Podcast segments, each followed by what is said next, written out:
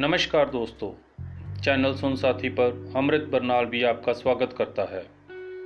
आज काफ़ी दिनों बाद मैं आपके साथ ऑडियो शेयर कर रहा हूँ।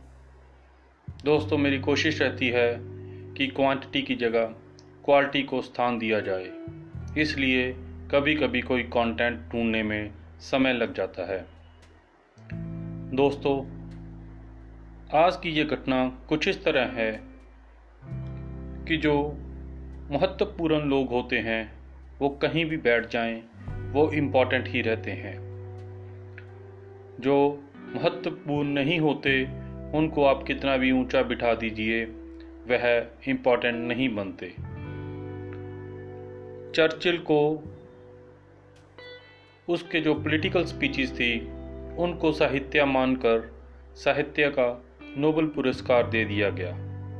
पर आज उसकी कितनी पुस्तकें पढ़ी जाती हैं, वो हम उंगलियों पर गिन सकते हैं। लेकिन टॉल्स्टॉय, उनको कभी भी साहित्य का नोबेल पुरस्कार नहीं मिला।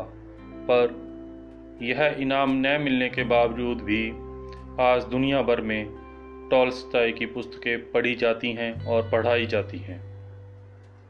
जिनको शांति का पुरस्कार मिला है, उनका नाम कोई नहीं जानता। पर नोबेल कमेटी के पास इस बात का कोई जवाब नहीं कि महात्मा गांधी को शांति पुरस्कार क्यों नहीं मिला। सारा संसार जानता है कि नेपोलियन वाटरलू की लड़ाई हार गया था, पर कोई नहीं जानता कि जीता कौन था।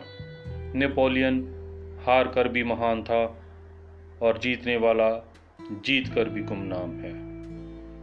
अंत में इतना ही कहना चाहूँगा दोस्तों उसकी खुशी मातम में बदल गई। उसकी खुशी मातम में बदल गई। जब उसने देखा, उसकी जीत से ज़्यादा मेरी हार के चर्चे थे। मेरी हार के चर्चे थे।